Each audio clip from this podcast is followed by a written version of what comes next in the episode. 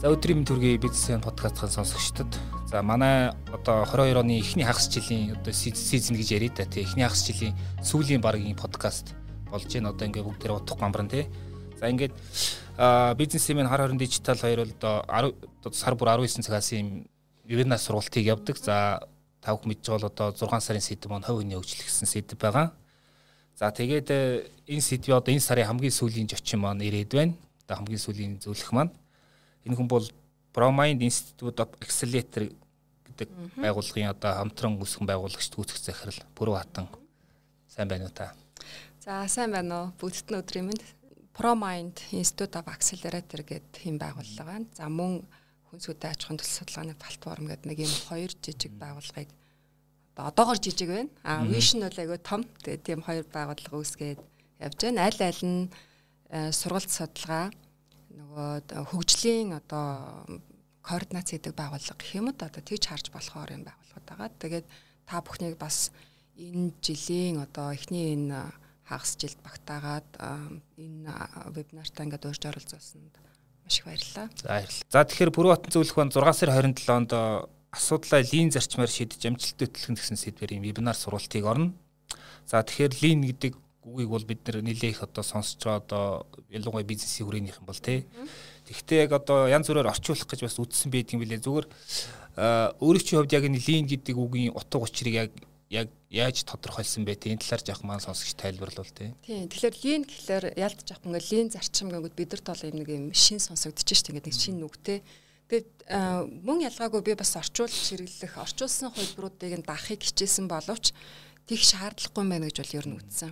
Тэгэхээр ер нь ингээд нөгөө альва үг нөгөө тухайн ингээд үүссэн орчиндөө ингээд анх нөгөө гарч ирсэн анх тунхаглагдсан утга нь өөрөө юм байдаг аахгүй тэр дотор ингээд бүр философи явж байдаг. Тэрийг бид нар ялангуяа ингээд оруулж ирээд яг тэрэн шиг нэг үгээр одоо олж орчуулна гэхэд бол их төвхтэй байд юм гэж харсан. Тэгээд ялангуяа энэ зөвлөхүүд нөгөө нэг сургагч нар ч байт юм уу? Бид нар ингээд ийм үгийг өөр өөрсдийнхөө орчуулад явах юм бол сүултээ ингээд төрөгдөл үсгэж учраас ялангуяа би бол химээдэг Тэгээ үнэхээр одоо үндэсний хэмжээнд энэ үгийг ингэж орчуулъя гэдэг тайлбар тоол нөгөө манай ихтэй сургуулиудын профессорууд энэ гаргадаг ч юм уу те. Эсвэл менежментийн холбоо өндөр гаргадаг бол тэрийг бол дагаад явхад бол асуудал ахгүй тийм бусдаар бол лин гэдэг үгийг бол ингээд хэвээр нь орчуулахгүй хадгалж авч явахыг хичээдэг. За тэгээд лин гэж юу нөр юу гэсэн үг юм бэ гэж зүгээр утгыг хэлэхлээр а хамгийн энгийнээр бол одоо нэг лин өөрийн нөгөө нэг бие бие махбодыг лин эндэр гэж хэлэх юм бол одоо бодибилдинг дээр тийм үг байдаг байхгүй лин body гэдэг body гэдэг. Тэгэхээр лин гэж юу вэ гэхээр ийм маш ирч хүчтэй ямар ч илүүдэл өөх байхгүй. Тэгсэн хэрнээ илүүдэл амар хит булчин байхгүй. Яг нэг гой тохирцсон. Тэгээ тэрний ард эрүүл ирч хүчтэй гэдэг үг ингээ явж байдаг. Тийм одоо өөрийн бие тэгж бүтээх юм бол тэрийг бол чин лин гэдэг хүн байна гэж хэлдэг. Тэгэхээр лин гэдгийн үндсэн утга нь бол тэр. За тэгээд лин энэ сэтгэлгээ, лин зарчим хаана үссэн бэ гэхээр ерөөсөө Toyota үйлдвэрлэлийн систем Японд үссэн. Тэгэхээр ерөөсө Toyota үйлдвэрлэлийн системээс энэ lean гэдэг сэтгэлгээ, энэ зарчим үүсээд эн чинь бүр яваад lean үйлдвэрлэл, lean manufacturing буюу lean үйлдвэрлэл гэдэг бүр чиглэл ингэж бүр гарч ирээд за тэр нь бүр lean management болтлоо ингэж одоо хөгжсөн. Нэгэсэндээ operation management, үйлдвэрлэлийн менежментийн одоо хамгийн сүүлийн юм шинжлэгдсэн одоо хөлбөр гэж хэлэх юм уу те. Энэ одоо энэ бол lean management байдаг. Тэгээд тэрний lean Тэгэхээр одоо манай жишээнд байгууллагын хувьд бол бид нар энэ жил ингээл нөгөө асуудал шийдвэрлэлтийг ажил дээрх асуудал шийдвэрлэлтийг одоо хэрхэн хийх вэ гэдэг юм уу те яаж бид нар тулгараад байгаа асуудлуудыг шийдвэрлэх вэ гэдэг дээр нэм цуврал вебинар хийж явах жишээтэй. Тэгээ тэрний үндсэн зарчим бол дандаа лин зарчим, лин сэтгэлгээдээр суурилж явж байгаа байхгүй. Тэгэхээр бас ингээд энэ зарчмыг судлахаар нэм гурван юм нэг зарчим шүү дээ. Үндсэн те одоо юу гэдгийг эхнийх нь бол нөгөө нэг хэрэглэгчийн яг өнцгөөс ингээд тэр нэг одоо тухайн бүтэж үн цэнийг харах гэх юм уу тухайн бүтээгдэхүүн үйлчлэгийг одоо хүлээж авах тий. За хоёр дахь нь юу гэдгийг хоёр дахь нь надад сонирхолтой санагдаад байгаа. Ингээд ягаад гэвэл энэ манад аягүй нийтлэг гэдэг ингээд ингээд тийм илүүц болцсон процесс яг ингээд бодиттой үн цэнд бүтээхгүй мөртлөө ингээд нэг тийм нэг ялангуяа төрийн байгууллага дээр амар их ажиллагддаг ингээд нэг ойлгомжгүй процессод байдаг те ийм байгаа. А тэгэхээр гурав дахь нь бол одоо ингээд байнгын одоо шинжилэлтэй. Тэгэхээр ер нь яг зүгээр би энэ хоёр дахь дээр төвлөрч асуумаар л да яг та юу ажигласан бэ яг манад ямар нийтлэг алдаа байд ингээ нэг илүү тийм процессууд те яг бодит үнцийн бүтээгдэхүү. Тэгэхээр яг нэг өөрөө сайн ингээд нэг хэлжлээ ш хүмүүс ингээд лин тэгвэл зарчим гэж юу хэлж байгаа юм бэ? Одоо гэ тэнгууд эн чинь өөрөө нэг цаанаа нэг философи сэтгэлгээ яваад байна те. Тэгэхээр тэнд юу орж ирдгөө гэхээр эхлээд ингээд нэг илүү тодорхой болох гэд нэгдүгээр а нөгөө өөрөө бол хэлсэн. Яг нөгөө тухайн нэг зүйлийг бид нар гаргах гад нэг үйлдэлийг хийж байгаа гарц гэж байгаа шүү дээ. Юунд хүрх хүрхийн тулд ямар үр дүнг авахын тулд за чинь энийг би хийж байгаа бэ. Тэгэхээр эхлээд дандаа тэрийг хэрэглэх гэж байгаа тэр хүн буюу одоо бид нар бол бизнест ч юм уу байгууллагад хин нэгэн хэрэглэгч байгаа шүү дээ. Миний хийсэн ямиг аваад өргөжлүүлэх. Тэгэхээр тэр хэрэглэгчийг бодож дандаа үйлдэлээ хийдэг. Сэтгэлгээ нь бол. За тэгээ хоёрт нь сайн нэг хэлснээр юмыг үйл явцаар нь хардаг. Альва нэг юм дангаараа нэг алхам, дангаараа нэг ажил эсвэл дангаараа нэг зүйл гэж байхгүй байхгүй те. Нэг ийм гарц үрдүн гаргахын тулд тэрний ардал дандаа ийм суврал а ийм багц олон ажилбар ажлын нийлбэр гардаг гэж үздэг. Тэгэхээр энийг үйл явц буюу процессор нь харах хэрэгтэй гэж хэлдэг. Монгол бидний монгол сэтгэлгээгээр бол нэлээд том дүр зургаар нь харах гэдэг байхгүй арай жоохон томруулаад харах гэдэг. Ганцхан нэг үйлдэл дээр биш. За тэгээд ингэж үйл явцаар харахтаа энэ одоо хийж байгаа бидний энэ үйл явц дотор бидний үйл хөдөлгөөн, бидний тэр сэтгэлгээ, тэр зүйл чинь юм хаягдлууд одоо их байдаг гэж үздэг. Тэгэхээр тэр хаягдлыг байхгүй болгоод тэр хаягдлуудаа олж харж таниад хаягдлыг байхгүй болгож болноо. Ерөөсөө нь үйл явцаар харах гэдэг чинь үйл явц дотор хаана нь тэр олон хэрэггүй илүүц зүйлүүд те хэрэггүй тэр юмнууд гэдэг хаягдл гэж бүр өөрөө томьёолдог байхгүй бүр хаягдл гэж үг хэлэх вэ гэж хаад. Тэгэхээр тэр хаягдлуудыг байхгүй болгоход нь болгож болно.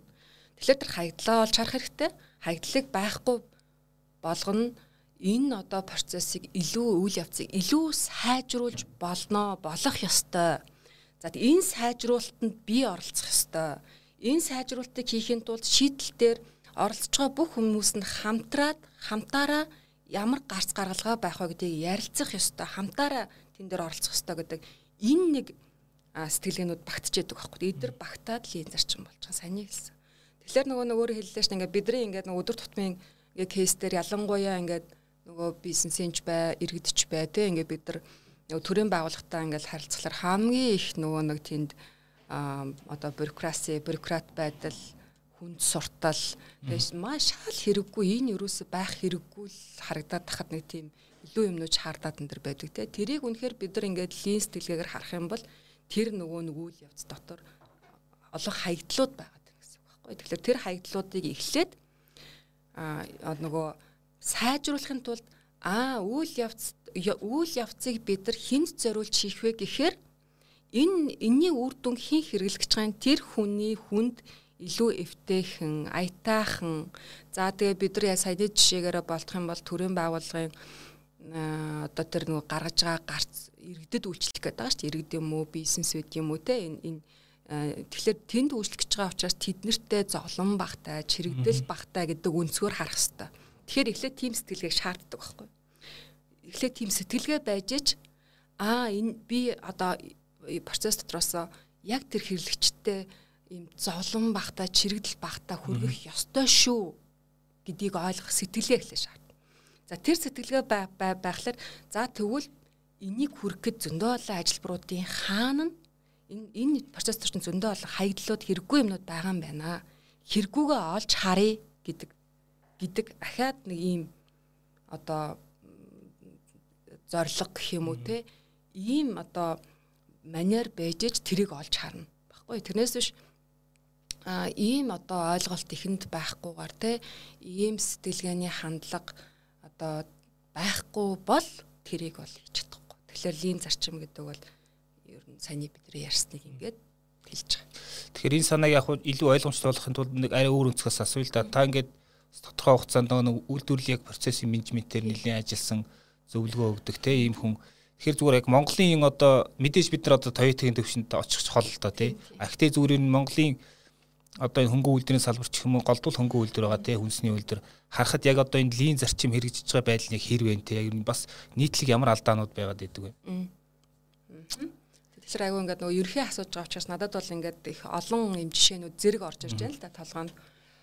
Аа би 2006-аас яг 15 он хүртэл үйлдвэр тэр тус дотроо нөгөө мах боловсруулах үйлдвэрлэл хоол хоол хоол хоол үйлдвэрлэл гэдэг яг энэ нөгөө а одоо миний судалгааны ажлын чиглэлээр нөгөө агри бизнесийн энэ value chain гэж ярьдаг. А нөгөө агри хүнсний өртгийн сүлжээний гол гол цэгүүдээр ингээд ажиллаж исэн юм байна л та ингээ харахаар тэгэхээр тэр ингээд өнгөрсөн одоо 2006 оноос хойш гэдэг чинь бас нэг 16 жилийн ингээд одоо энэ өөрчлөлттэй хамт дотор ингээ явж байгаа шүү дээ. Тэр ингээд зүгээс ингээд харахаар харахаар тэр үед байснаас одоо чинь 10 жилийн өмнөхтэй өнөөдрийн үйлдвэрлэлийн операшн энэ дэрийг харьцуулах юм бол одоо миний ажиллаж байсан үйлдвэрүүдэн дээр бол маш сайжирсан. Тэгээ энд нөгөө нэг ялангуяа нөгөө хүсний үйлдвэрлэлийн салбар бол өөрөө хідэн бас нэг том үйлдвэрлэлүүд дээ шүү дээ. Ингээд нөгөө яг энэ одоо үйлдвэрлэлийн менежмент, энэ лин зарчим эдрийг ингээд магадгүй яг тэгж энэ лин зарчим юмаа гэж нөгөө олж таниулж яриаггүй ч гэсэн тэр дотор бол тэр элементийг ингээ ашиглаад хөгжөө явж байгаа үйлдвэрлэл том том үйлдвэрлэлүүд байна. Том үйлдвэрлэлүүд бол нэг өөр хөгжлийн түвшинд явж байна одоо. А гэтэл одоо бид нар бол ингээд нөгөө өмнө нь нөгөө би нөгөө зөвлөх хөтөлбөрийн байгууллагад яг үндсэн ингээд үндсэн одоо ажилтнаар ажилдаг үндсэн зөвлөхөөр ажилдаг энэ байхад бид нар ингээд багаараа багаараа болон хуваараа тэг 200 гаруй байгууллагуудтай ингээд ямар нэгэн байдлаар хамтарч ажиллаж үзсэн байдаг байхгүй юу. Тэгээ тэр ингээд туршлага бидний нөгөө тэр туршлагаас харахад бидний хамтарч ажиллаж исэн байгууллагууд нэг 80 50 жижиг дунд үйлдвэрүүд байгаа шүү дээ тий. Тэгэхээр жижиг дундын хөгжил үйлдвэрлэлүүд яг ямар нөгөө нэг процессны ямар шатандаа явж байна вэ? Тэд нар ингээд тэдний операшн ямар байна вэ гэдээ харах юм бол том үйлдвэрүүдээс их ялгаатай бүр маш том ялгаа явж байгаа. Тэгээд манай жижиг дунд үйлдвэрүүдийн ингээд операшныг харлахаар операшн дээр нь үнэхээр одоо яг энэ лин сэтгэлгээг аваад тий тэр ажил дээр үүсэж байгаа тэр асуудлуудыг одоо ингээд шийдвэрлээд явчаасаа гэдэг зүйлүүд бол их харагддаг. Ялангуяа тэнд бол ийм ажлын давхардлууд нөгөө процессор нь харж чадаагүйгээсээ болоод ингээд нөгөө тэр доторх аль нэг одоо нэг хэсэг дээр айгүй төвлөрсөн ч байд юм уу те тэнгууд нэгөө хэсэг нь ингээд хүнээс шалтгаалаад ч юм уу унтсан гэдэг амьнууд бол нийтлэг маш их байдаг. Тэгээ бүр ингээд үнэхээр юм тэр операшнд байгаа тэр олон одоо хэрэггүй процесс, илүүдлэг процесс эсвэл хитид зарим нь ингээ хитидсэн, зарим нь бүр дутуудсан гэд нэг ийм нүдийг бол ингээд нэг гоё ингээд тэгшлээд өгмөр санагддаг. Тэгээд энэ э, яг ийм зүйл байгаа учраас бид нар одоо жишээ нь манай баг миний би энэ дөр бол энэ лин сэтгэлгээг илүү ингээд бас ярьж хэлжтэй хүн ингээд аа лин гэд нэг ингээд олгоод авчих юм бол өөртөө хайсан ч гэсэн аа энэ юм биш үү гэд эн чинь бол өөрөө үйлдвэрлэлийн менежмент чинь аливаа менежмент аливаа шинжлэх ухааны мэдлэг дандаа л хөгжиж явж байдаг. Тэгэл өнөөдөр бол хөгжиж явж байгаа л хамгийн сүүлийн одоо хувилбар дээр л явж байгаа хгүй лин менежментэн дээр бол тэгээд тэрэнд юу ч хэлдэг вэ гэхэлэр а асуудал асуудал шийдвэрлэл нь буюу англиар нэг problem solving те тэгэхээр асуудал шийдвэрлэлт гэдэг бол өөрөө юм сэтгэлгээ шаарддаг. Эхлээд нөгөө нэг өөрийнхөө тарих хандлага гэдгийг бид нар тодорхой нэг тохиргоон дээр авчихыг шаарддаг. За тэгээд дээрэс нь асуудал шийдвэрлэлт өөрөө нэг юм загвар ашиглагддаг. Тэгэхээр ийм нэг одоо арга гаргачлалуудыг бид нар мэдээд авах юм бол хувь хүн өөрөө хувь хүн чинь нэг талаараа бид нар өөр өөртөө ажиллаж байгаа эсвэл аль нэг байгууллагад л гişүүн нэг байгууллагын гарцсан л хувь нэмрээ оруулаад явж байгаа шүү дээ бид нар. Тэгэхээр нөгөө тэр тулгараад байгаа асуудлуудыг бол бид нар ингээд гоё э, аргыг нь олоод ингээд цааш явмаар байгаа байхгүй. Өнөөдөр бид нар ингээд зүгээр бүр ингээд томоор нь ингээд лаг хол нийгэмтэйгээ холбож ярих юм бол бид яагаад өнөөдөр нэг иймэрхүү нэг нэгэнтэй айгүй их төвөг уддаг тий нэг нэгний төвөг уддаг. Тэгээ төвөг уддгаасаа болоод ингээд стрессддэг. Маш их юм одоо уур бухимдал энэ бол бүр ингээд ийм уур бухимдлыг бид нар одоо машин барьж явахдаа авахгүй байж болно.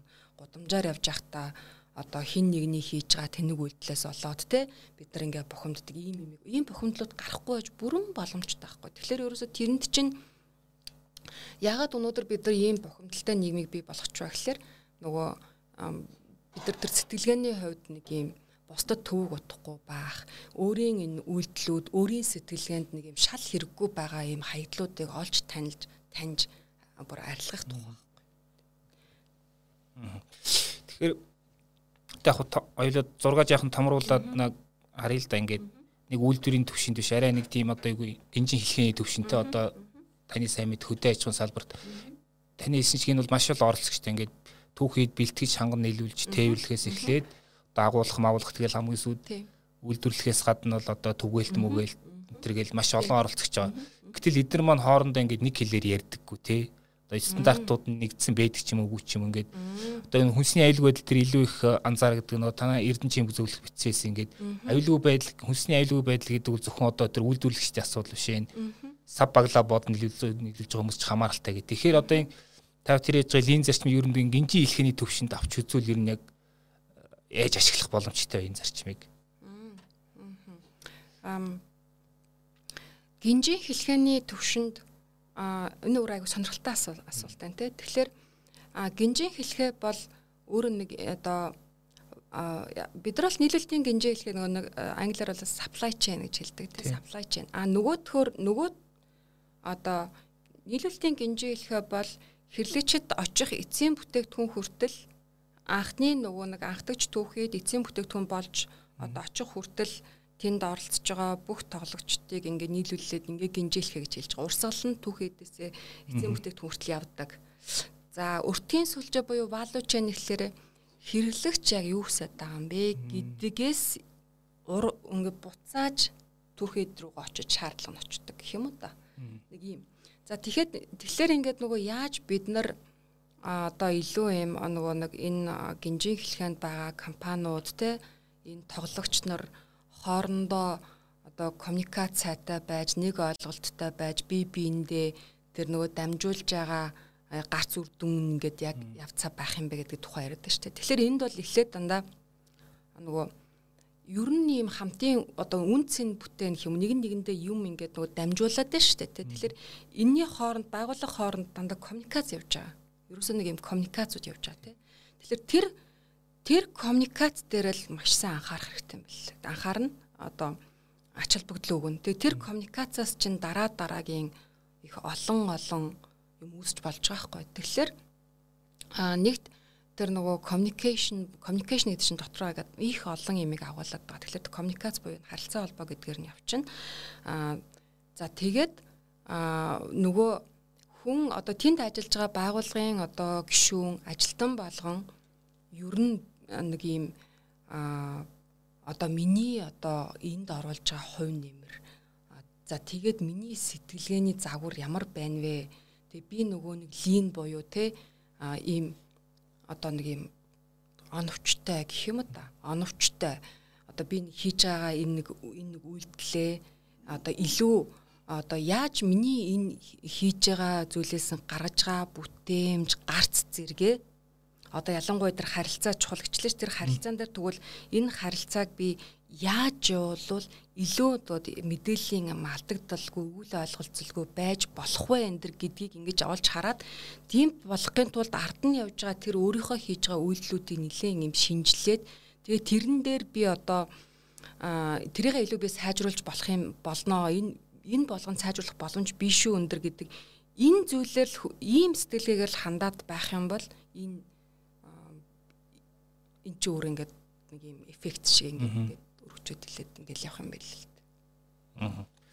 За тэгвэл одоо буцаад бүр доошо буй те одоо нэгж ажилтны төвшөнд те үйлдвэр доторх те одоо нэг хүний нөөцтэй холбогдох гэдэг юм л дээ. Тэгэхээр энэ дээр бас нөгөө ингээд хамтын хариуцлага, хамтын манлайл гэдэг юм нэр томьёо яваад байгаа хгүй энэ дотор те. Тэгэхээр тухайн тэр одоо компани яг тэр нэг ажилтны төвшөнд лин зарчмыг хэрэгжүүлэхийн тулд ер нь яг хүний нөөцийн бодлого нь ямар байх байх ёстой гэдэг ч юм уу. Ер нь тэг ажилтан гэдгийг ямараар харж үзэх хэрэгтэй вэ?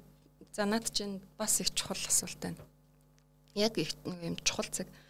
Нөгөө өөрөө ингээд нөгөө нэг лин зарчим, лин гэж юу ингээд ингээд яг тодорхой хэмжээнд ингээд судалсан байна те. Тэгэхээр яг лин зарчим бол тэр лин manufacturing, лин менежмент төрөө суур байгаа шүү дээ. Тэгэхээр лин өөрөө манлайллын хувьд тэр хамтын манлайллыг дэмждэг. Хамтын манлайллыг дэмждэг тэр байгуулгын соёлд тэр хамтын оролцоо хүн болгоны оролцоо. Тэгээд нөгөө ийм асуудал шийдвэрлэлт гэдэг бол ингээд өдөр тутмын үйл ажиллагаа ахгүй юу? Тэгэхээр өдөр тутмын үйл ажиллагаа учраас өнөөдөр энэ одоо үйл ажиллагаа ажиллагаанд оролцсон энэ процессд оролцож байгаа энэ ажлыг хариуцж байгаа би энэ ажлыг хариуцж байгаа тэр хүн яг тэнд нөгөө нэг оролцож тэрийг сайжруулах ёстой гэд байдаг. Тэгэхээр энэ ийм хамтын шийдвэр гаргалтын соёл ерөөсөө тэр хариуцсан ажлаа байнга алхам тутам сайжруулахыг эрмэлзэж байгаа тэр соёл сэтгэлгээг одоо суулгахыг бол ингэж түлхэж өгдөг. Лин зарчмуур. Тэгэхээр яаж юу гэсэн үг юм бэ? Энэ гэхлээр жишээ нь одоо нэг ингэсэн үг одоо үйлдвэрлэлийн нэг ингээл цэхэд яг тухайн нэг дамжлага дээр их гологдол гараад байдаг гэж бодъё л их гологдол гараад хэрлэгчээс их одоо гологдолтой бүтээгдэхүүн бүр хэрэглэгчэд очичоол тэндээс эргээд ингээд их юм гомдол санал ирээд ч гэдэм. Тэгэхээр тэр зүйл ингээд бол болохоор тэр ганцхан хин нэгэн хүнд бид нар нэг хариуцлага тооцоод хаях тухай биш. Одоо тэр хүний буруугаас олоод ийм хэмжээний алдаа гарцсан байна Тэгвэл энэ хүнд нь хариуцлага тооцчихё гэдэг энэ сэтгэлгээ биш. А яагаад энэ алдаа энэ алдаа гарахад энэ гологдол гарахад бүр хэрэглэгчд дээр тэр нь бүр очоод тэ тэндээс бүр ийм гомдол санал ирээд ийм болох хүртэл бидний юу энэ рүү түлхээд байгаа юм бэ? Бидний одоо үйл хөдлөл сэтгэлгээ төр хийж байгаа ажил ажлын маань юу энэ рүү аваачаад байгаа юм бэ гэдэг дээр л ухах хэрэгтэй байдаг. Тэгээ тэрийг ухаж ойлгож нөгөө нэг цаад шалтгаан идрээ бүр ингээд ингээд аюу сайн ойлгохыг бүр ингээд ойлгохыг ингэж нөгөө нэг энэ лин зарчим асуудал шийдвэрлэж ерөөсөө тэр байхгүй. Ерөөсөө энэ асуудал шийдвэрлэл линээр асуудал шийдвэрлэх их нэг юм томьёолол байдаг, загвар байдаг. Тэр таван алхамтай загвар байдаг. Энийг бол одоо би вебинараараа ярих гэдэг шүү дээ. Вебинараар бол би тэр дашрамт хэлчихэд тэр лин зарчмаар асуудал шийдвэрлэдэг таван алхам зарчим байдаг. Модель байдаг, загвар. Тэр таван алхмыг юу юм бэ гэдгийг бол ярина. Тэгээ тэнд дахиад асуудлаа ингээд бүр нөгөө асуудлаа томьёол гэдэг. Бүр асуудлаа ойлгохын тулд тэр асуудлын томьёолыг яаж хийх юм бэ гэдгийг хэлнэ. Тэгээд дараа нь тэр асуудлыг шийдвэрлэхэд одоо ашигладаг ийм саналын хавтгай байдаг. Тэрийг яаж ашиглах юм бэ гэдэг нэг ийм за тэлийн зарчимтайга энэ дөрвөн зүйлийг би бүр ингээд нөгөө вебинараараа бүр гой наривчилж хэлж үе гэж бодож байгаа байхгүй аа тэгж бэлдэж байгаа. За тэгэхээр саяны тэр нөгөө нэг ярьсан саяны кейс дээр бол тэр тэр нөгөө нэг гологдол яагаад гараад байгаа юм бэ гэдэг бүр уг үндэстэйгээр нь эхлээд ойлгохыг анхаарах ёстой. Тэрнээс биш энэ яагаад хинээс болчоо гэд хин нэгэн ажилтныг ч юм уу олоод нөхөрт хариуцлага тооцоод нэг тушаа шийдвэр гаргаад энэ бол бүр бүр хамгийн сүүлийн ажил. Энэ рүү эхэлж ордгоо. Энэ зарчим бол өөр энийг шаарддаг. Тэгээд тэр асуудлыг одоо олохдоо нэг хүн байхгүй. Тэр чинь өөрөө ингээд нэг цуврал одоо нөгөө процессор хараг гэхлээр чинь тэр дотор чинь тэр нэг эцсийн бүтээгдэхүүн энэ балыг гаргахын тулд нөгөө айгүй олон хүн энд ч ажиллаж байгаа шүү дээ. Тэнгүү тэр хамаар энэ эцсийн бүтээгдэхүүнийг гаргахад оролцож байгаа тэр ойрын тэр процессд оролцож байгаа бүх хүмүүсийг оролцуулдаг. Оролцуулдаг бүгд сууж байгаа тэр дөрүүлээ байна уу, тавлаа байна уу, наймуулаа байна уу ийм юм болчлоо. Энэ юунаас болж гараад байгаа юм бол хэдүүлээ юугаа тодорхойлё. Суурийн нэг шалтгаанаа хэдүүлээ тодорхойлоодох ёо, олоодох ёо гэд ингээд бүгдийг оролцуулдаг нөгөө хүмүүс чинь хамааралтай хүмүүсийг. Тэгэхээр ингээд бүгдийг оролцуул тэр хамааралтай процесс хамааралтай хүмүүсийг бүгдийг оролцуулаад байгаа учраас айгүй хүний оролцох шаардлагатай шнэ. Даваад оржиг наашаа орж ирж ингэж оролцуулаад байгаа байхгүй. Аливаа даваад орж байгаа чи ажлаа сайжруулахын тулд угаасаа нөгөө нэг энэ тухайн тэр ажлыг хийж байгаа хүн бол тэр ажлаа хамгийн сайн мэднэ.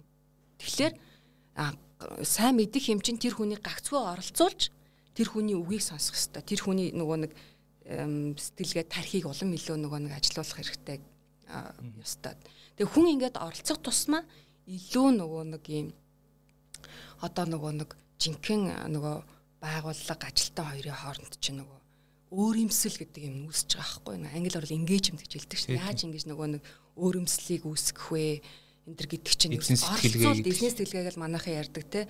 Тэгэхээр тэр бол би нэг юм нэг өөрөмсөл тэр юм чинь яаж үүсдэг вэ гэхээр оролцуулаад тах тусам үүсдэг байхгүй. Тэр чинь хүн ингэж оролцуулаад тахлаар нөгөө нэг энэ ажлаа нэрээ би мэдчихэж байгаа. Нэрээ л энэ ажлыг сайжруулахын тулд би л одоо ингэж оролцож юм аа үгээ хэлэхгүй бол энэ санаа оноогоо хэлэхгүй бол эн чин нэрээ өөр хүн үгүй юм биш үү гэдэг тэр имийг өгдөг байхгүй. Тэгэхээр энэ ийм оролцуулах ингэж тэр ажилтныг илүү нөгөө нэг ийм өөрөмсөл байлгах, илүү тэр бизнес тэлгээдэ байлгах гэдэг тэр соёлыг чинь ингэж түлхэж хийдэг байхгүй.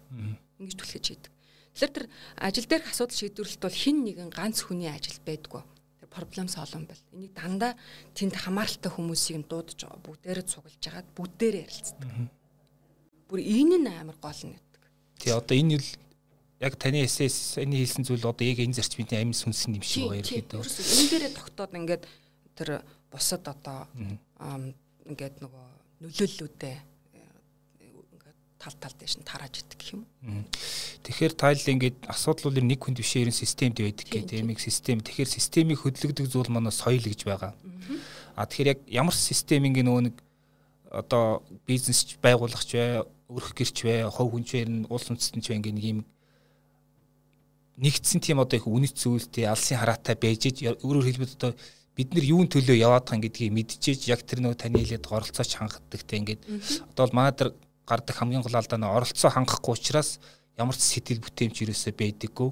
Тухайн хүн одоо юу гэдгийг би яг юуны төлөө энийг хийгээд байгаа юм бэ гэдгийг мэдэхгүй учраас одоо бидний хүсэж байгаа бүтээмж тэр сэтгэл юу гэдгийг тэр одоо түнүү хийсэн нөгөө нэг тийм сайжруулах эзэн сэтгэлгээ юусоо байхгүй болчоо. Тэгэхээр тэр нөгөө нэг хүм ажилтан болго сайжруулах сэтгэлгээ байдаг гэдэг бол баг одоо юу гэдгийг 100% тийм хүрэх тийм боломжтой зүйл шиг бизнес болгоны мөрөөдөл өгдөгтэй. Гэхдээ тэр оролцоог бий болгох тэр одоо сайжруулъя гэдэг сэтгэл гаргадаг тэр соёлыг биелэхийн тулд ерэг тэр алсын хараа үнэт зүйлс төр ер нь яг яаж ажиллах хэвээр вэ байгууллагуудын одоо тэр чи одоо юун төлөө гэдгийг л ойлгох гэдэг шүү дээ тий.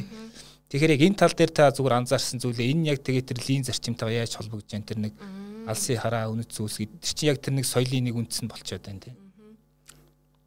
Аа их том сэдв үү. Э, яг нөгөө энэ дээр бүр ингээд тухайлаад бүр ярьж болно. Тэгээ бүр тухайлж ярьж болно. Тэгээд нэг алсын хараа эрхэм зорилго үнд зүйл гэдэг чинь өөрөө ямар хувь нэмэртэй юм бэ? Тэгээ бүр энийг нөгөө яаж хийх ёстой вэ? Энд чинь өөрөө нөгөө нэг стратегийн нэг том ойлголтууд нь шүү дээ. Тэгээд энэ дээр бол ингээд бүр тухайлан стратегийн зөвлөх хүчлэгээ хүртэл байдаг л да байдаг. Тэгээ энэ яг нь лин зарчимтайгаа яаж холбогдож байна? Яаж холбогдох вэ гэхэлэр ингэн аа байгууллагын үндцүүл гэдэг нь шүү дээ. Үндцүүл гэдэг нэг values гэж тодорхойлдог те. Тэрийг бид нар үндцүүл гэж орчуулад ингээд тогтцсон. Тэгэхээр тэр үнэт зүйл бол нөгөө нэг тэр байгууллага нэг 5 жилийн дараа 10 жилийн дараа хаана очих гээд байгаа гэдэг нэг алсын хараа шүү дээ. Хаана очих гээд байгаа гэдэг алсын хараа. Тэгэхээр тэр алсын хараа. За тэр очих гээд байгаа цэг хүрэхдээ бид нар яаж үйлдэж явах юм, хэрхэн үйлдэж явах юм гэдэг нь эрхэм зорилго.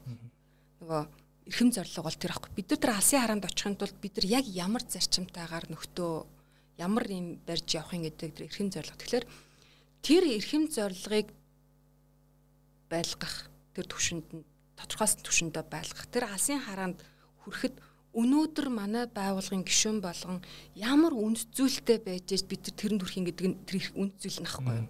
Үнд зүйл нь. Тэгэнгүүт одоо нөгөө үнд зүйлийг чинь тэгвэл яаж үнэхээр тэр нөгөө нь тэнд ажиллаад байгаа пүрв хатанд шингээд юм бэ гэхээр соёлоороо шингээд. Тэгвэл соёл гэж юу юм бэ? Соёл гэж яриад хар шингэх юм өгөхлөр үгүй. Тэр асуудал шийдвэрлэхдээ бид нар дандаа багаар нь оролцсон шүү нөхдөө менежерүүдээ асуудал гарч ирэх юм бол хүмүүсээ татаа оролцуулаад ингэж хийгээд байгаараа. Тэгээ асуудал шийдвэрлэлтийнхаа нэг ийм загварыг дагчаарай. Энэ темплетийг бариад та нар ингээд юунд хүрснээ тэмдэглээл явна шүү гэдэг хэлбэржүүлээд нь штэ энэ хэлбэржүүлэлт соёлыг тогтоодог байхгүй юу? Байгууллагын одоо ингээл за бид нар ингээл одоо ингээд голууд гарах болгонд хэрэглэгчээс гомдол ирэх болгонд энэний ард талд энэний учир шалтгааныг олдог олдог байна. Олохдоо процессд байгаа бүх хүмүүсийг хамруулад нэг ийм одоо заавраар ажиллана шүү менежерүүдээ мэрэгчлэтнүүдээ за хэдүүлээ яг одоо маргаашсан сэхлээд яг энэ энэ нэг заавраа барайл ингээл хүмүүсээ цуглуулаад багаараа ингэж ярилцаал ингийн шүү За ингээд л энийг нэг 10 удаа давтаад хийчихэд тэр чинь нэг юм соёл болно. Нэг юм тогтноо. За нэг асуудал тулах юм бол нөгөө оролцоотой хүмүүсийн хин юм билээ. Цуглуулъя. Гэт ингээд эхэлнэ. Тэгээ ингээд чи ингээд давтан давтан үйлдэлээд хаар үйлдэл болоод тахлаар угсаал манайх нэг шинэ орж ирсэн ажилтнууд бол манайх тэгдэж штэ гэд ингээд бүр ингээд нэг суунаа. Ингээд суулгаж байгаа чи өөрөө тэр нэг үнд зүйлийг солиор дамжуулж хийж өгч байгаа юм. Ерөөс ингэж ингэж л холбогд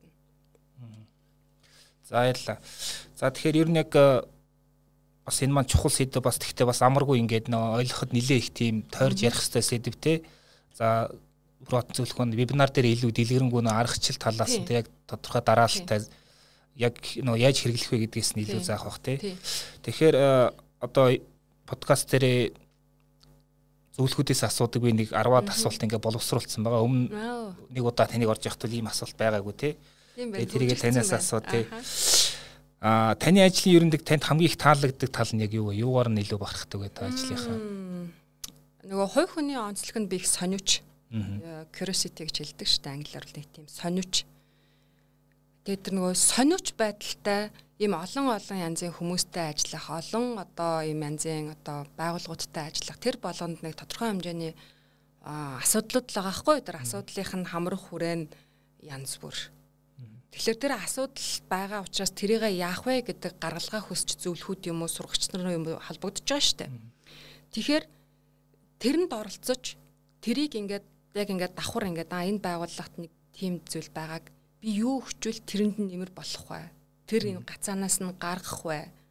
Ямар нэгэн ийм хөгжлийн оч ч юм уу те ийм болох вэ энэ гэдэг гэдэг нэг ийм зүйлийг байнга толгойд өчтдөг. Тэгээд нөгөө нэг байнга ийм нэг өөр өөр байгууллагууд дээр очиж танилцаад ингээд явхлаар энэ нь өөрөө одоо миний тэр нөгөө нэг үндсэн төрлөх сониуч байдал. Тэгээд тэр тэрнтэй аягүй гоё уйлддаг.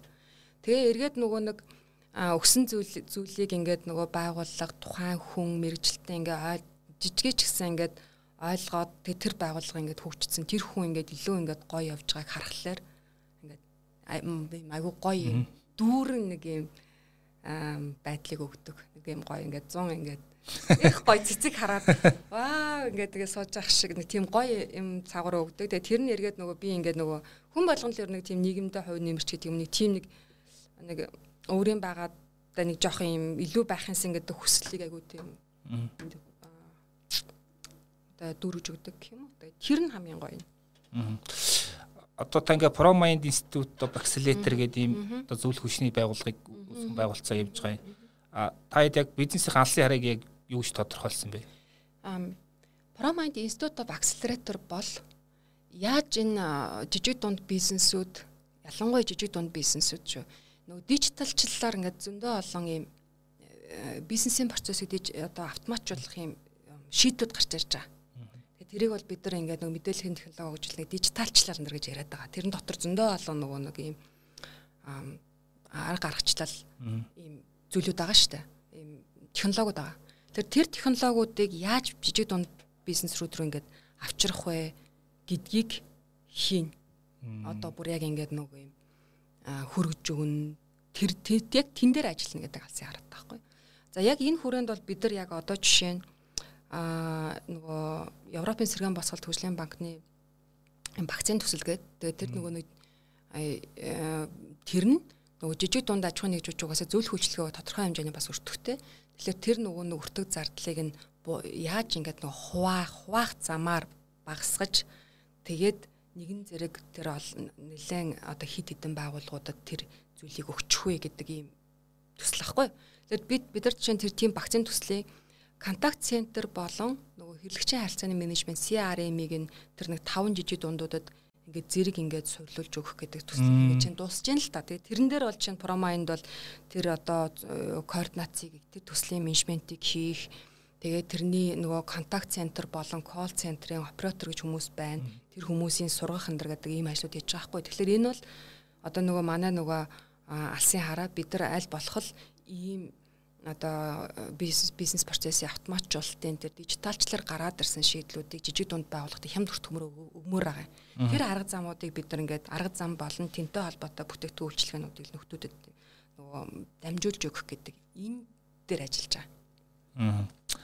За тэгэхээр одоо хувь хүнтэй холбоотой бас нэг хэдэн асуулт байгаа. Таны яг одоо юу гэдгийг цагийн менежмент бүтээмжээс бүтээмжээ сайжруулдаг арга нь яг юу вэ? Одоо нэгт нөгөө байгууллагуудаас ингээд сургалтууд аавна тий. Тэгэл ийм одоо төслүүд авахын тулд бид нар байнга юм төслийн одоо санал гэж хэлдэг project proposal гэж хэлдэг. Project project proposal-ууд ингээд нөгөө дизайнлаж тий. Дизайнлаж буюу ингээд эхнээс нь ингээд тэр санааг ингээд хөгжүүлээд ингээ явдаг. Тэгээд тэр нөгөө төслийн юм санал бичиж өхийн тулд эргээд нөгөө төслийг төслийн үр шимийг хүртгэж байгаа ч гэдэг юм уу тэр нөгөө талуудтайгаа ингэж уулзаж тэдний хэрэгцээ шаардлагыг ойлгохын дэргээд ийм нөгөө олон ажлууд тэр хийгддэг байхгүй юу. Тэгэхээр энэ олон одоо бид нар ч угаасаа нөгөө манай байгуул байгууллага өөрөө дандаа төсөл суурьтай бол буюу аль нэг газраас бид нар төслийг саналаа огт төслөө авч чадах юм бол тэр э, тэгж нөгөө төслөөс төслийн хооронд ингэж үсэрч явж ажилдаг байгууллага. Тэгэхээр а ийм төслүүдийн санал гаргах нөгөө талдаа байгууллагаас ирж байгаа л энэ үйлдвэрлэл одоо лин менежмент үйлдвэрлэлийн менежментийн За тэгээд нөгөө одоо манай яг нөгөө промайнд дээр бол нөгөө харилцагчийн үйлчлэгээний менежмент, customer experience буюу хэрэглэгчийн туршлага гэдэг хэлээд байгаа юм л да. Хэрэглэгчийн туршлага гэдэг менежмент. Энэ чиглэлийн ингээд сургалтууд ирэнгүүт нөгөө сургалтуудаа аа за зарим нь би орно. За заримыг нь манай нөгөө зөвлөхүүд орно гэл тээ. Тэгэхээр тэр сургалтууд тэр байгуулгын хэрэгцээ юу юм бэ гэдэг тэр болгонд нь явдаг байхгүй. Ямар зорилгоор хэн давах гэж байгаа ингээд тэр болгонд нь нөгөө зохицуулж нөгөө нэг саналыг өгдөг байхгүй тэгэхээр энэ ажлуудыг хийхин тулд заавал үргэлж нөгөө нэг юм баталгааж болох. Би яг яг энэ ажлыг бид нар яг ардаа ямар арга зүй барих юм. Тэр арга зүй нь өөрөө батлагдсан арга зүй бид нар бараа явах юм бол бид айгүй юм биднэрт нөгөө илүү нотлогоо болж өгдөг байхгүй тий.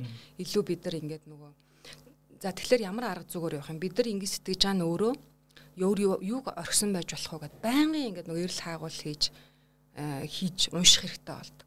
Тэгэхээр энэ нөгөө нэг ажлын шаардлага гарах түлхэлт одоо надад нөгөө нэг үргэлж эрэл хаагуул хийж унш тэр хийсэн ямаа шалга хин нэгэн мэрэгчлэнтэй бүр эксперттэй очиж уулзаж санал солилцож гэдэг юм үү те энэ рүү түлхэж яадаг. Тэгээ энэ энэ нь бол нөгөө хөгжих боломжийг одоо хөгжихгүй бол болохгүй. Ерөөсөө заавал тэгж нөгөө байнгын өөрчлөлт, байнгын энэ болгож хувирсан байхгүй. Тэгэхээр бол таны ихэнх цаг бол суралцахад л зориулдаг юм байна. Суралцах, ерөөсөө суралцах. Тэгээд нөгөө тэр мэдээллийг би одоо хүмүүсийг татаж оролцуулах. Бид нар хөгжлийн байгууллага гэж хэлсэн шүү дээ. Тэгэхээр бидний нөгөө нэг аливаа юм төслөг хэрэгжүүлэх юмд ханддаг хандлага нөгөө трансдисциплинери, мультидисциплинери гэж ярьдаг нөгөө олон талт бусад мэрэгжлийн салбарын хүмүүсийг оруулж ирж тэдний үнсийг сонсох.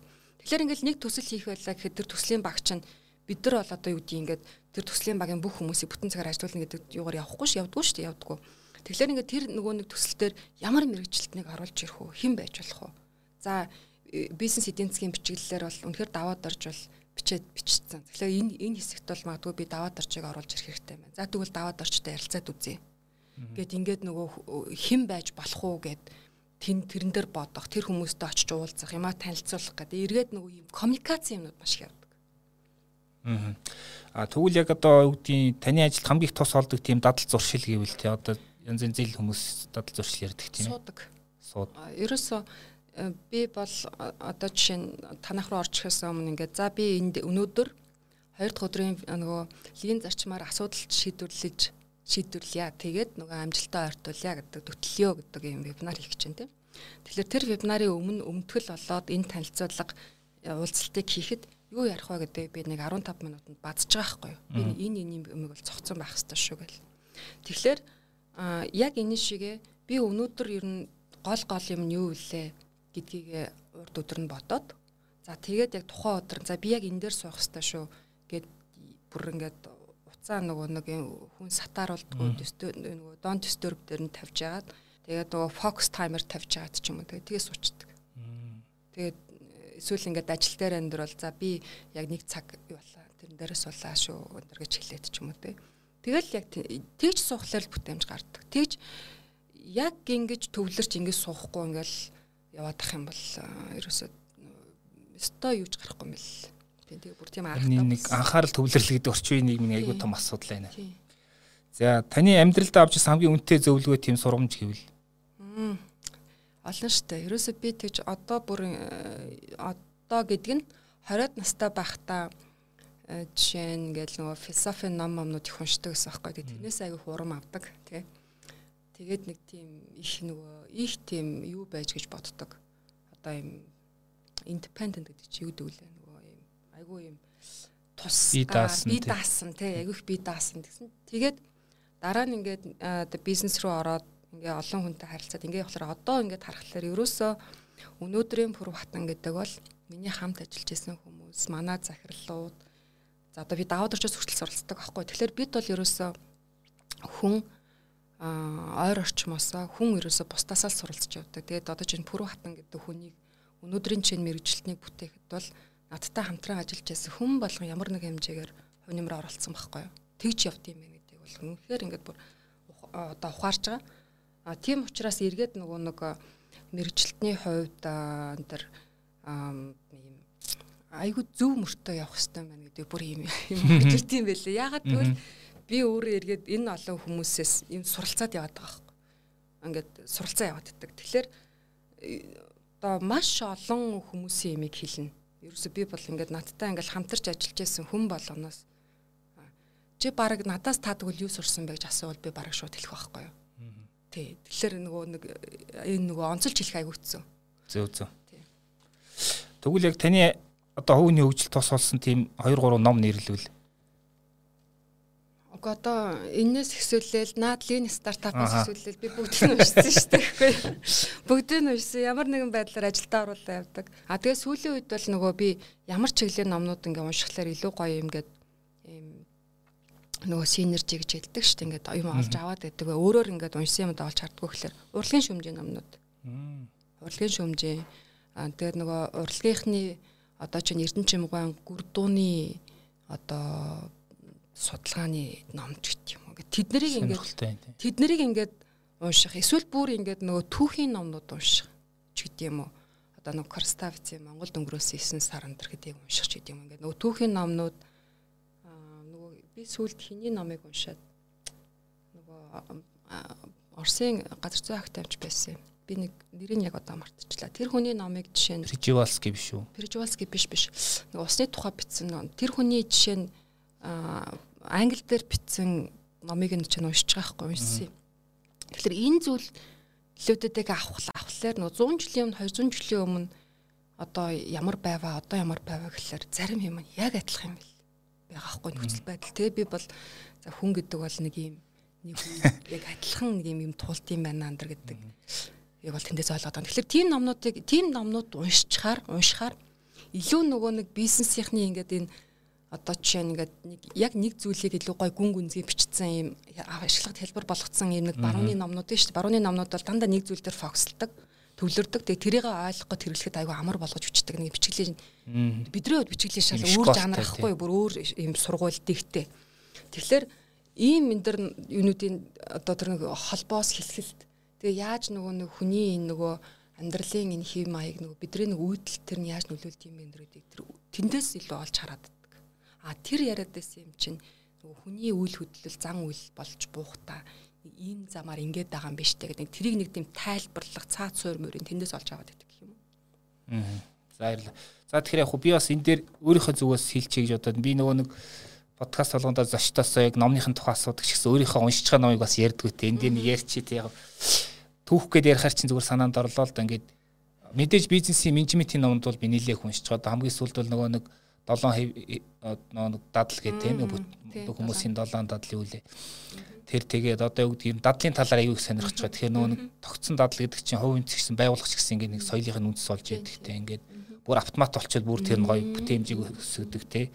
А гэхдээ яг ингээд бусад салбарын номнууд яагаад уншиж байгаа хэрэг ерөөхдөө би нэг таны мэдхийн шинжлэх ухааныг аюу сонирхдаг. Одоо нэг хүн яаж асуудлыг ингээд юмыг яаж ойлгож хүлээж авч जैन те? Одоо тодорхой цаг хугацаанд тодорхой орон зай хүрээнд те ер нь тэгээд. А тэгээд сүүлийн үед нэг түүх гэхэр чинь би бас нөгөө нэг э, Гомилевын номнуудыг аяг уншаад байгаа хгүй нөгөө угсаатны нийлэгчийн төлөгийг тэр чинь юугаар илүү сонирхолтой гэхээр тэр ингээд маш тийм сонирхолтой арга зүйг хэрэгэлдэг тэр хүн ингээд тий. Одоо яг ингээд тэгээ 100 жилийн өмнөх химийг бид нэр ингээд ойлгох одоо бидний үүдгийн өнөөдөр дэрэгтэй байгаа хүний амьдралыг сайн ойлгохгүй одоо 100 жилийн өмнөхийг сайн ойлгоно гэж хэлэхэд бас хэцүүтэй. Тэгэхээр яг тэр нэг тань мэдхэн тэр нэг одоо барьеруудыг яаж давах гэдгийг энэ комиле бол ингээд тэр нэг өөрийнх нь судалгааны аргуудаар амар гоё харуулсан тий тэр түүхийн шилхуун чинь одоо хамгийн их одоо маргаантай тийм салбар шүү дээ тий ингээд. Ямар нэгэн одоо юу гэдгийг улс төрийн сонирхлоор өөрөөр тайлбарлцдаг тий тэгэхээр миний анзаарсан зүйл ерөөдөө түүхэн ингээ хоёр тал байдаг юм шиг. Нэг талаас ингээд ямар нэгэн одоо ард түмний эсвэл зөвтгсөн эсвэл ингээ буруутгсан тий одоо ингээд яг нэг патриотизм гэж ярьдаг тий ингээ яг хүмүүстэй таалагдчихсан тийм хандлага а хоёр дахь нь яг ингээд нэг түүхч хүнийг объектив тийм нэг судалдаг тийм ингээд хоёр байдгийг анзаарсан байхгүй. Тэгэхээр яг ингээд түүхэн шинжилх ухааныг уншаад судлаад яг тодорхой арга зүгээр ингээд судлаад байвал бас гой гой бизнес чиргэлж болох янз янзын юмнууд маш их байдаг юм билээ. Тэгээ дээр нь одоо нөгөө network юм уу сүлжээний нөгөө нэг ид шид түрүү ярьсан синержи үүсгэхэр ингээд яаж одоо шинэ үнцийг үүсдэг нэг хоёр цэг хоорондоо нийлхээ яадаг гэдэг те ер нь иймэрхүү чиглэлээр номууд уншиж байгаа гэдгийг зүгээр уншиж та ингээд сануулчаа. За тэгээд баярлалаа. Гүмэлгээг айгу гоёор гаргаж ирлээ штэ. Гүмэлгээр вирус нэр хилцүүлэг мэлзүүлэлт оролцож байгаагүй мэн нэр гүмэлгэвийн Тий. Хүн гүрэн энэ төр гээл тэр нөө. Тий яг гүмлэвийн гол концепц нь ингээ нөгөө нэг одоо ухсаатны тухай шүү дээ. Тий одоо ухсаатан гэдэг бол ингээ ийм яг юу гэх юм тийм нэг баг нэг байгалийн үзэгдэл гэдэг байгаа байхгүй ингээд байгалийн шиш ухааны үзэгдэлгээд тэгээд ухсаатан гэдэг тэр систем нөөрийг сонирхолтой байнга ингээд амьд байдаг тий. Тэгээд тэр нь ингээ бизнес төр харахаар ч гэсэн бизнес ихс өөрөө ингээд нэг амьд систем. За өмнө нь бол ингээ бизнес юу гэдэг нь коллективизм гэдэг дээр илүү үндэслээд ингээ хамт олонны хүчинд яасан бэл одоо хамгийн түрүүнд нөгөө нэг индивидуализм буюу нөгөө хувь хүн гэдэг чинь хамгийн түрүүнд гараад ирсэн. Тухайн одоо хамт олон таалагдахгүй бол өөрийнхөө юм хийгээ явчих болдог ингээд тийм үзэл гарч байна. Тэгэхээр одоо бизнес төр хувь хүн гэдэг тэр хамгийн том болчиход байгаа үнэт зүйлс дээр яаж дулдуудаж яаж хэлэх вэ гэдэг ийм ухаал хэрэгтэй юм шүү гай. Тийм. Тэгээд нөгөө нэг сүүлийн ийм зүгээр сонирхуулаад хэлчихэд нөгөө сая наад ярианаас чи нэг зүйлийг одоо хөндөд гаргаад ирлээ. Тэгэхээр нөгөө нэг ийм ухсаат нөгөө ухсаатны судлал хүн судлалтаар нэг антропологийн аргууд гэдэг бүр юм судалгааны аргууд гэдэг шүү дээ тий байдаг. Тэнгүүт бизнес дээр энэ антропологийг ашиглаад бүр бизнесийн антрополог гэж нэг цоо шин юм хэрэглээний шинжилгээний чиглэл хөгжиж байгаа юм байна. хөгжиж байгаа юм байна. Тэгээд тэр нөгөө нэг амжилттай явж байгаа брендинг хийсэн одоо тэр нэг бүтээгдэхүүнийг хүмүүсийн хэрэглээнд оруулахын тулд яах вэ гэдэг судалгаанууд бизнесийн антрополог болоод ингээд судалт. Тэгэхээр тийм судалгаа хийсэн нь хийсэн бүтээгдэхүүнүүд ингээд амжилттай юм хэрэглээнд орж байгаа жишээнүүд байгаа хгүй юу. Тэгэхээр ингээд нөгөө нэг аль хэдийн нөгөө юм дэлхийн том брэндүүд энэ чинь хажуудаа бүр юм бизнес антропологийн багтай. Тэгээд нөгөө нэг э, тэр хүний яг нөгөө нэг зан үйл хөдлөл тэр behavior-ыг бүр ингээд судалж агаад тэр лөө нь яаж ингэж гоё сүлж нөгөө продакта ийм оруулж ирэх үү гэдэг дээр нэм гаргалгаа гаргадаг ч юм уу тий. Тэр байтах бүр ингэж бүр явж байгаа ч тийм ч гэдэг. Шашны одоо юу гэх юм одоо хар үгээр бол хуулга ингэ синхруулын аргуудыг бас хэрэгэлдэг тийм зүг чиглэл байдаг юм байлээ. Брендинг дээр ялангуяа юу гэдгийг одоо би ингээд Apple-ийн ингээд нөгөө нэг алюмины лого, алюминтай лого харахаар ингээд баг нэг шашны ямар нэгэн символ шиг хүлээж авдаг тийм ингээд тийм одоо үнэхээр ингээд тийм одоо сакрал нэг гэж ярьдаг дээ тийм ингээд баг нэг тийм тухайн хүний тэр нэг одоо алимтай лого нэг тийм нэг айгүй их юм зүйн болцсон. Тэр хэмжээнд ингээд хүмүүсийн оюун санаанд хүртэл ажиллаж байгаа юм сонирхолтой. За баярлалаа. Тэгэхээр баярлалаа. Би одоо Apple-ийн логог харангуут яг тэр шиг чинь боддөө шүү дээ. Баярлалаа. За баярлалаа. За тэгэхээр бизнесмен подкаст юм энэ дугаар за энэ сезоны хамгийн сүүлийн дугаар ингээд өндөрлж байна. За Пүрбатан зөвлөх банд 6 сарын 27-нд асуудлаа лин зарчмаар шийдэж амжилттай төтлөх гэсэн юм сэдвэр вебинар орно 19 цагаас.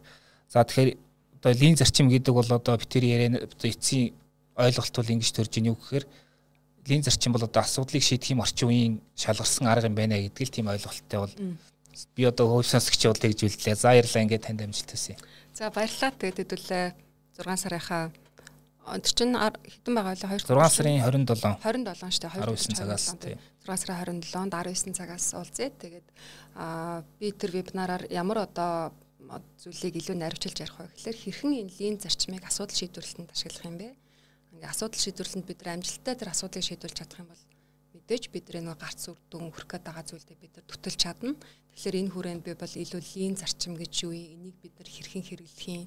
Тэгээ асуудал шийдвэрлэлт бол өөрөө ийм загвар байд юм а. Тэр загварыг ойлгож аавна. За тэгээд асуудлын одоо томьёолол олыг яаж хийдэм бэ? За тэгээ асуудлын томьёоллыг хийгээд тэрнийхээ дагуу бид нар нөгөө асуудлыг шийдвэрлэх тэр саналыг яаж гаргадаг юм бэ гэдэг тэр саналын хавтгааг бүр ингээд саналын хавтгай энэ асуудлын томьёолол асуудал шийдвэрлэлийн загвар гэдэг бол одоо лин менежментийн хүрээнд бүр ингээд хэлбэржүүлээд гаргаад ирчихсэн сайн юм арга одоо аргачлалууд байдаг. Тэгэхээр энэ арга аргачлалыг тайлбарлаж тэгээд ингээд авахд нээлттэйгээр бол хүрхийг зорино. Тэгээд тэр вебинарын дараа ер нь одоо ч одоо мэрэгжил одоо миний одоо мэрэгжилтний зүгээс барьдаг тийм зарчим бол аль болох энэ одоо залуу мэрэгчлэтнүүд одоо менежерүүдэд ингээд ашиглахад нь одоо хялбар шууд аваад ашиглаж болохоор тийм темплейт маяг тендер өхийг зорддог. Тэгээд тэр вебинараараа дамжуулаад тэр асуудлын том ёллыг яаж хийх юм, тэр саналын хавтгааг яаж гарах юм гэдэг энэ темплейтүүдийг бол би бас